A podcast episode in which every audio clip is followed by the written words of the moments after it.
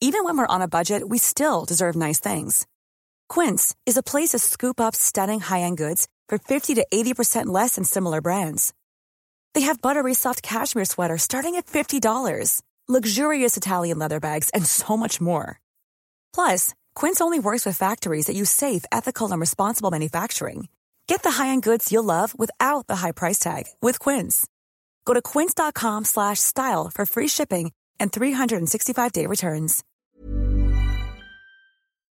Talk Sport. You're listening to the Talksport Hits, your daily sports update from Talksport. I'm John Jackson with Kane Reeves, and it wasn't a complete washout at Old Trafford yesterday. There also wasn't much cricket at all, but there was enough time for Marnus Labuschagne to race to 111 before he was caught behind off Joe Root. For us now, it's about retaining the Ashes. This is what it comes down to. Whatever time we have left, there's only one option, which is you know bat out the day. Well, that was the only wicket that fell in the short session of play yesterday, and it means that today becomes the most important day of the series so far with Australia still 61 runs behind with five wickets in hand. Two time Ashes winner and Talksport commentator Steve Harmison is looking forward to it. By looking at the forecast and looking at the weather map, it looks as though it sort of dries up around two o'clock, and then once it dries up, I think that's it for the day from the rain point of view. So they might have to bat again. Well, they probably will have to bat again. Well, we'll keep you across both the cricket and the weather in the northwest of England as Ben Stokes' team look to level the Ashes at two games all against the Aussies. Well, we'll have to wait to get a result at Old Trafford. The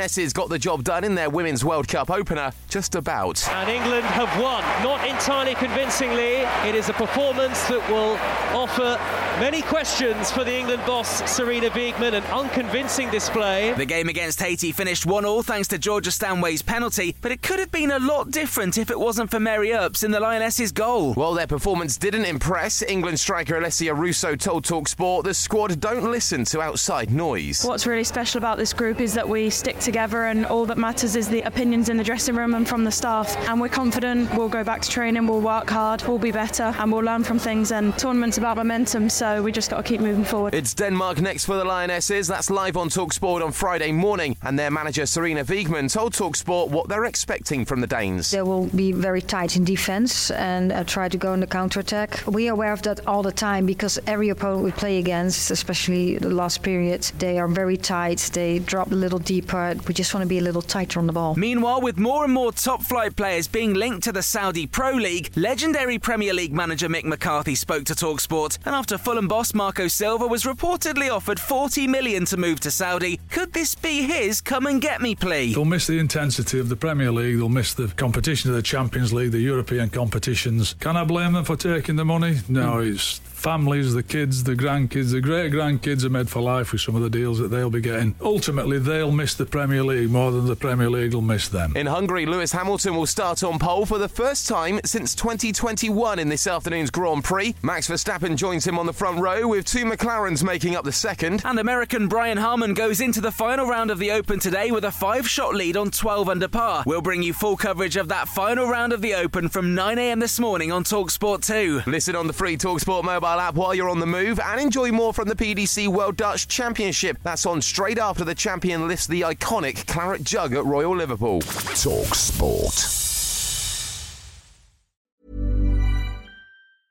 Hey, it's Paige DeSorbo from Giggly Squad. High quality fashion without the price tag. Say hello to Quince.